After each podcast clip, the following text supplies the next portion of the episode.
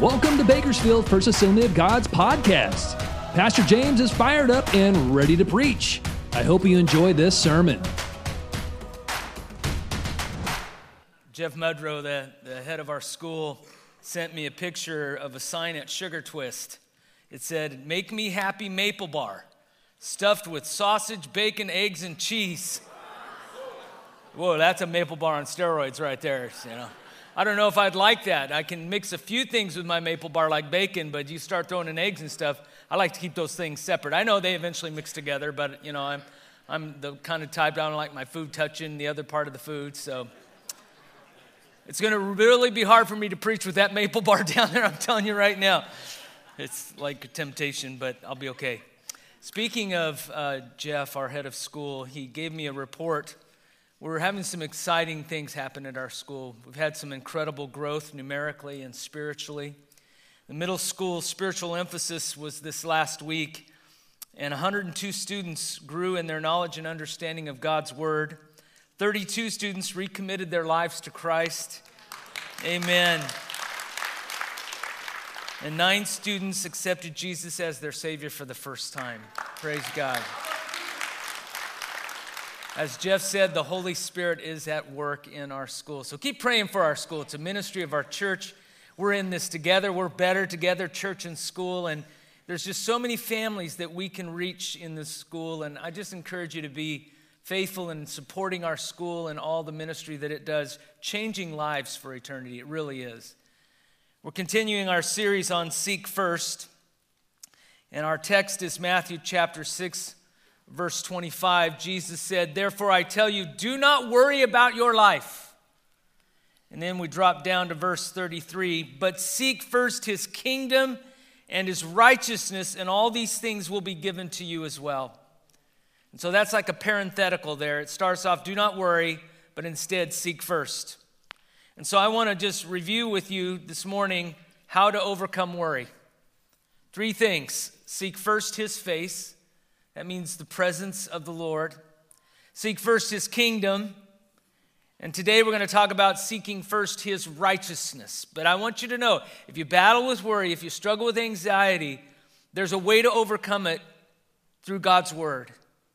And it's seeking first his face, his presence, seeking first his kingdom, living like we're going to live in heaven. And now we're going to talk about seeking first his righteousness. Righteousness is critical, especially for these dark days where sin abounds, grace much more abounds. And so, for the sake of review, let's revisit the definition of seek. Because I believe if we're faithful to these priorities in our lives, fear, anxiety, and worry will have to flee. And so the word seek is zeteo in the Greek, and it means to strive after, to, to desire, to look for, to strive to find, to try to gain, to aim for, to inquire, to ask, to investigate, to study, to consider. And this is key to seek in order to find out by thinking, meditating, and reasoning. Wow, that's seeking's a big deal. Pretty exhaustive responsibility there. But we can summarize it in this. In other, in other words, Whatever we seek are the priorities, the purposes, and the pursuits of our life. What do you want most in life? What are you looking for and working so hard for in your life? You know, most people in this world are looking for money, power, possessions, fame, happiness, all of those things. Those are the center and focus and quest of their lives. However, when you become a Christian, those priorities radically change. Amen? That's part of being a believer in Jesus. Our, our life changes, our priority changes. And so instead of seeking power, we seek to be humble, knowing that God will lift us up. Instead of coveting riches and possessions of the world, we learn to be content with whatever God has given us, whether it be great or small. And instead of pursuing our happiness, we pursue God's happiness. We pursue the things that please the Lord, not ourselves. That's the shift that takes place when we become a believer in Jesus Christ. And here's the added bonus Jesus promised if we will seek Him first and His kingdom and His righteousness, that He will provide all the food and clothing, finances, and resources we need. And so if we put God first, He'll take care of the rest.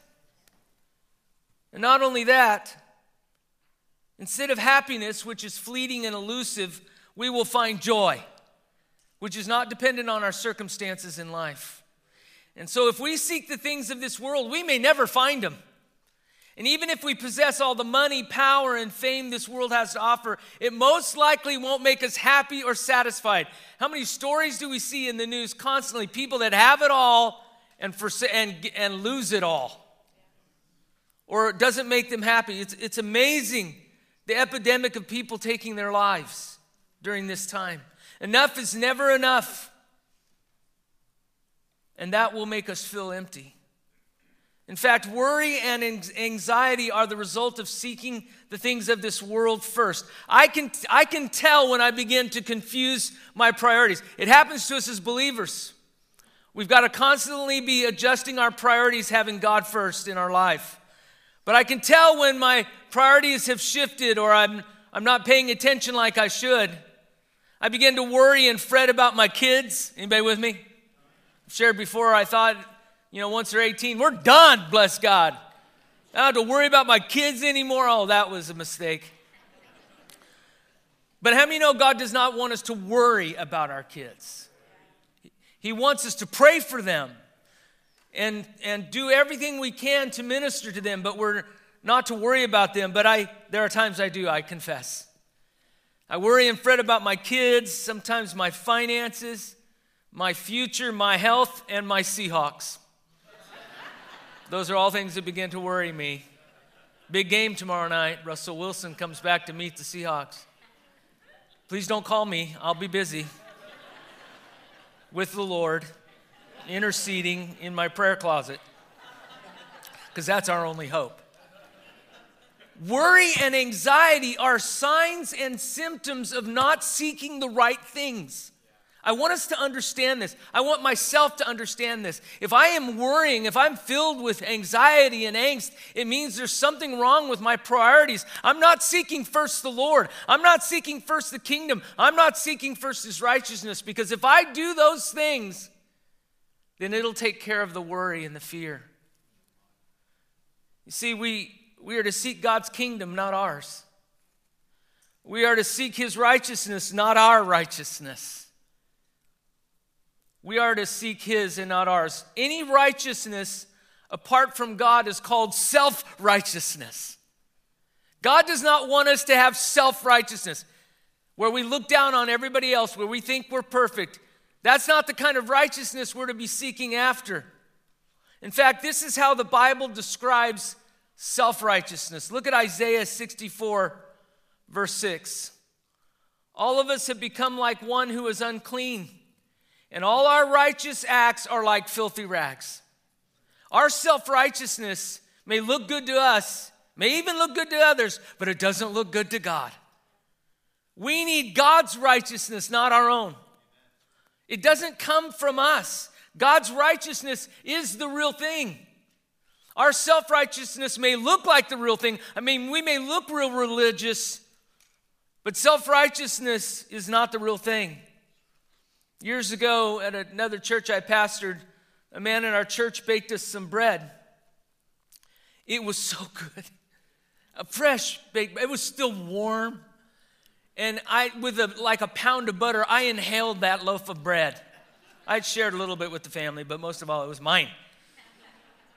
And so we had been, at the time, we'd been thinking, Jolene and I had been thinking about buying a bread maker ourselves. And so we asked him, what, what brand of bread maker would you recommend? And he said, Bread maker? It's called an oven. Little did I realize he had baked it all by scratch in his oven. His bread was the real deal, bless God. Recently, D Hawk made me some Hawaiian bread. It was so good. Again, once a pound of butter gone. So, what is true righteousness? What is the real thing? What is real, genuine, not self righteousness? What does it mean? Where does it come from? And how can we attain it? This is so important. If we want our life balanced, if we want our priorities in line, we have to have God's righteousness in our life. And let's define the word righteousness in the Greek. It means integrity, virtue, purity of life, uprightness, correctness in thinking, feeling, and acting, according to Thayer's Greek lexicon. And so righteousness are, is those things it's, it's virtue, it's integrity, things that are lost in our culture today. But it's, it's doing the right thing, but it's also thinking the right thing and feeling the right way because fear, worry, and anxiety and apprehension, that all begins in our minds. And so righteousness is a matter of thinking the right things, feeling the right things, and doing the right things. It's a progression. If we think the right way, we will feel the right way because what we often think determines how we feel, right? We may be thinking about something going on or somebody has something against us, and that begins to affect our mood. How you process information. We've got this computer between our brains, and how many know it's not always accurate? It's faulty. It doesn't multiply things correctly, it doesn't add things up the right way and we make a lot of assumptions about life that are not true, and we spend so much time dwelling on information that isn't even true. And yet, that information, especially if it's negative, it begins to affect how we feel. And, and, and when we feel a certain way, we do certain things. And so, it's important that we pursue God's righteousness. Righteousness is thinking, feeling, and doing the right thing, simply enough. Look at 1 John 3 7. Dear children, do not let anyone lead you astray. He who does what is right is righteous, just as he is righteous. And so, if we think and feel and do the right things, we will be righteous, and those who are righteous will worry less. You see, righteousness benefits us. Doing the right thing, having a clear conscience, knowing you're forgiven by God. How many you know that reduces some stress in our life? And it's important for us as believers to do the right thing. The world is watching, the world's looking for an example of people who will do the right thing. And we may suffer for it, but before the Lord, we will be blessed. We will, be, we will benefit from his righteousness. And so, righteousness is an important part of our Christian life. So, how do we become right? If it doesn't come from ourselves, if self righteousness is the wrong thing, then how do we get God's righteousness? Well, first of all, we need to know where it comes from. Number one, righteousness is from God and God alone.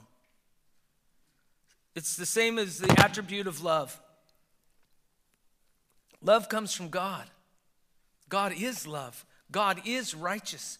And so he's the only source for true righteousness. There's a lot of religions out there with a lot of rules that claim to make you righteous, but it only comes from God Almighty. God is the only source of true righteousness. Look at Psalms 119, verse 137. 137 verse. Wow. It's 150 verses in Psalms 119. Righteous are you, O Lord, and your laws are right. The statutes you have laid down are righteous, they are fully trustworthy. And so everything God does and everything He says is righteous, and His commands are altogether right. God defines the difference between right and wrong. I know this world's trying to change the meaning of right and wrong. Isn't it crazy what's going on in our world? Totally changing what used to be right and what now is considered wrong, and vice versa. I want you to know God is unchangeable. And so his word is still true, and what he declared right 2,000 years ago is still right today. And so we, we have to be careful, we have to be on guard against the world's influence because the, their definition of right and wrong is far from what God's definition is. And so we, that can influence us, especially our children. We need to guard them and we need to teach them what is right and what is wrong according to God's word. We have this standard, and it's what God has said. While God himself is righteous, mankind is not. Look at Romans 3:10. As it is written, there is no one righteous, not even one. Wow. No human being is righteous. God embodies righteousness and emulates it. And righteousness comes from God alone. Again, we, we have this sense sometimes that obedience is a difficult thing and becoming righteous is too hard. And certainly we can't do those things without God's power. But we are commanded to be righteous, to walk in God's ways, to do what's right and to do and not do what's wrong. And so we need to see that it comes from God and God alone. Look at Romans 3 22 and 23. This righteousness from God comes through faith in Jesus Christ to all who believe. There is no difference, for all have sinned and fall short of the glory of God. That's that verse in context that we quote all the time. Everyone's fallen short of the glory of God, fallen short of God's righteousness. We cannot be righteous on our own, it comes from God. And not only is righteousness from the Lord, number two, righteousness is a gift. Do you realize that our salvation is a gift from God? We're not saved by works, we're not saved by religion, we're saved by grace through faith. And so righteousness comes from God and He gives it to us as a gift. We cannot earn His righteousness, we can only receive it as a gift. Look at Romans 5 17. For if by the trespass of one man death reigned through that one man, how much more will those who receive God's abundant provision of grace and of the gift of righteousness reign in life through the one man, Jesus Christ? Righteousness is a gift that comes from God through Jesus Christ, and it only comes through number three, faith. Righteousness is by faith. It's a gift. But how many know God's giving us a gift, but we've got to receive the gift? He's offering it to us, but we must take it. And the way we take this gift of righteousness is by faith. So much of what we do in the Christian walk, in fact, everything that we do in the Christian journey, is by faith. We, we can't get away from this. We'll never get to a place where we no longer need to trust God. In fact, the more we walk with the Lord, the more we know we need Him. We'll, we'll rely less on ourselves and other people and begin to rely more upon God. Like salvation, we are made righteous by God's grace and through our faith. It's His grace and it's our faith. And so God gives it, we have to believe it. It's not by works. We're not saved by works, we're saved by grace, but through our faith. That completes it. It's His grace, but it's our faith. And look at Romans 1:17. For in the gospel, a righteousness from God is revealed, a righteousness that is by faith from first to last, from beginning to end. I mean, you know, you're saved by grace and you're kept saved by grace. And this faith is from beginning to end, and just as it is written, the righteous will live by faith. Now, it's tough to live by faith because there are things we will not understand and we will not know in this life. But we have a choice. Are we going to still believe? Are we going to still have faith? It's the, the question we're asking on Wednesday nights in our study of the book of Job. What, what will it take for us to lose our faith? I pray nothing. And Job was tested.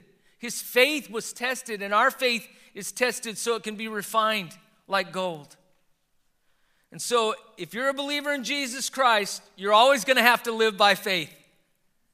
It'll never get to a point where you're on your own because when you're on your own, you're in trouble. And so, stir up the faith in your heart to believe what other, whatever obstacle you're facing, whatever challenge you're going through. Thank you. I'm crackling and popping. It's probably because I haven't eaten the maple bar. I know you want me to eat it right in front of you, but it, I'm afraid I couldn't stop with one bite.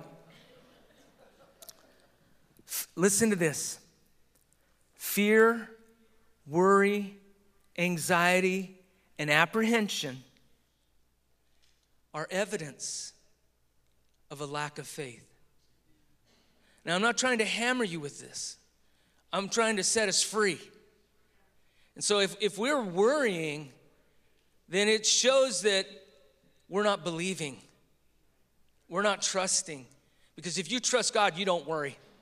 Even if the worst thing that would happen, you still trust God. You don't, and that's the problem. We fear the worst thing and we live it. We live with that fear. And so we're in misery and it hasn't even happened yet. And it may never happen. And yet we live in that fear. We need to live in faith because then we'll have joy and we can go through this life. And we understand that doesn't mean everything will go according to plan. Christians experience tragedy and difficulty because those are the things that test our faith, that make it more pure and more powerful. And so if you're if you're struggling with this anxiety and, and these things, let's take a step back and say, God, where am I failing to trust you in? Where am I missing it? What, where's the weakness in my faith? If we have faith, we will trust God. Our level of worry is the measurement of our faith in God. I want to say that again. The level of worry is the measurement of your faith, whether low or high. So if you worry a bunch, then your faith is low. If you have great faith, then your anxiety will be low.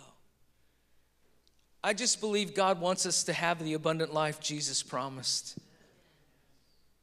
And part of that abundant life is being righteous, to seek first His righteousness. The more faith, the less worry. The greater trust, the less anxiety. There's more I want to share on this, but I'm going to pause and pick it up next week. And I'm going to ask the worship team to come at this time, and we're going to partake of communion. If you haven't received the elements, you can raise your hand and hopefully we'll have somebody be able to hand it out to you. Yes, there's, there's Dee ready. If, you're, if you didn't, haven't received, we have some of our great ushers ready to hand out. So just raise your hand if you didn't get the bread or the juice. We don't want to miss anyone. Someone to the back here in the middle. Thank you, Pastor Gary.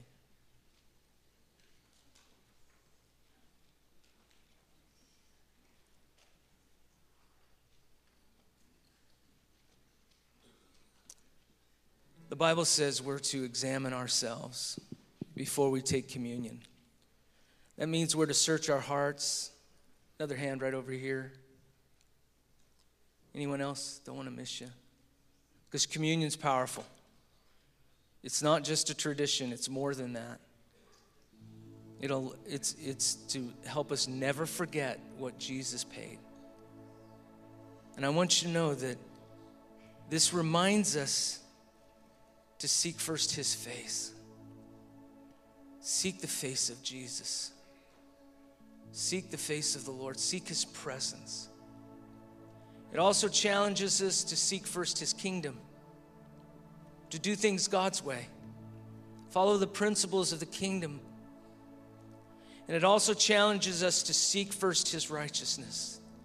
So I don't know which one of those three speak most to you today.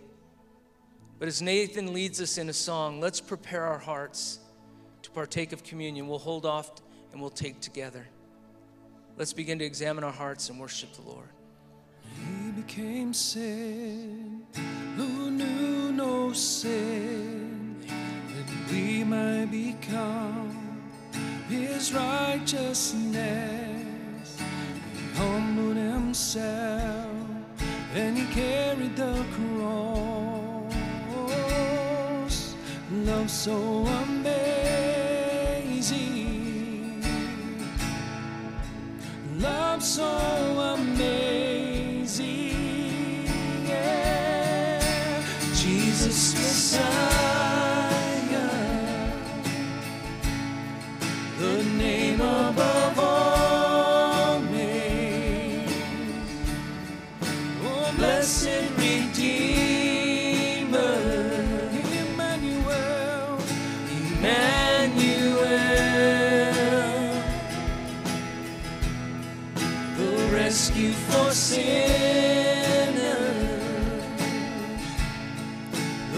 ransom of heaven, Jesus, Jesus Messiah, Lord of all. Let's continue to sing. His body the bread, His blood the wine, broken and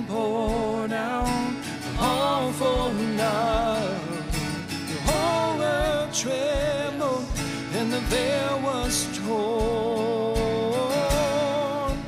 Love so amazing. Love so amazing, yeah. Jesus Messiah, the name above all names. Blessed Redeemer, oh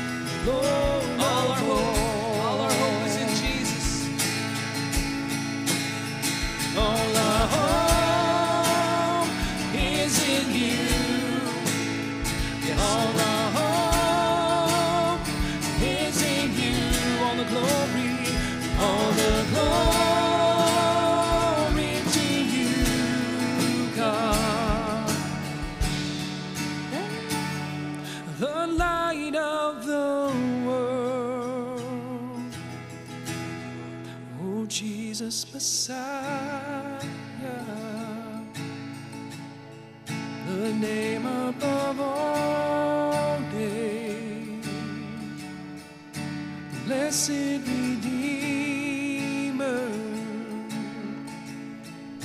Emmanuel, the rescue for sinners the ransom from heaven. His name is Jesus, Jesus Messiah,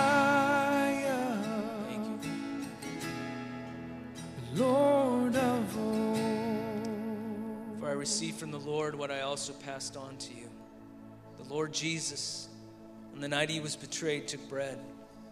And when he had given thanks, he broke it and said, This is my body, which is for you. Do this in remembrance of me. Let's pray. Lord Jesus, thank you for being the perfect sacrifice. Thank you, Jesus. And you took on all the sins of the world. You paid the price as the perfect Lamb of God. And you died in our place. You died so we could live in heaven forever. So, God, we thank you for sending your son Jesus, and Jesus, thank you for giving all. In Jesus' name, amen. Would you take the bread?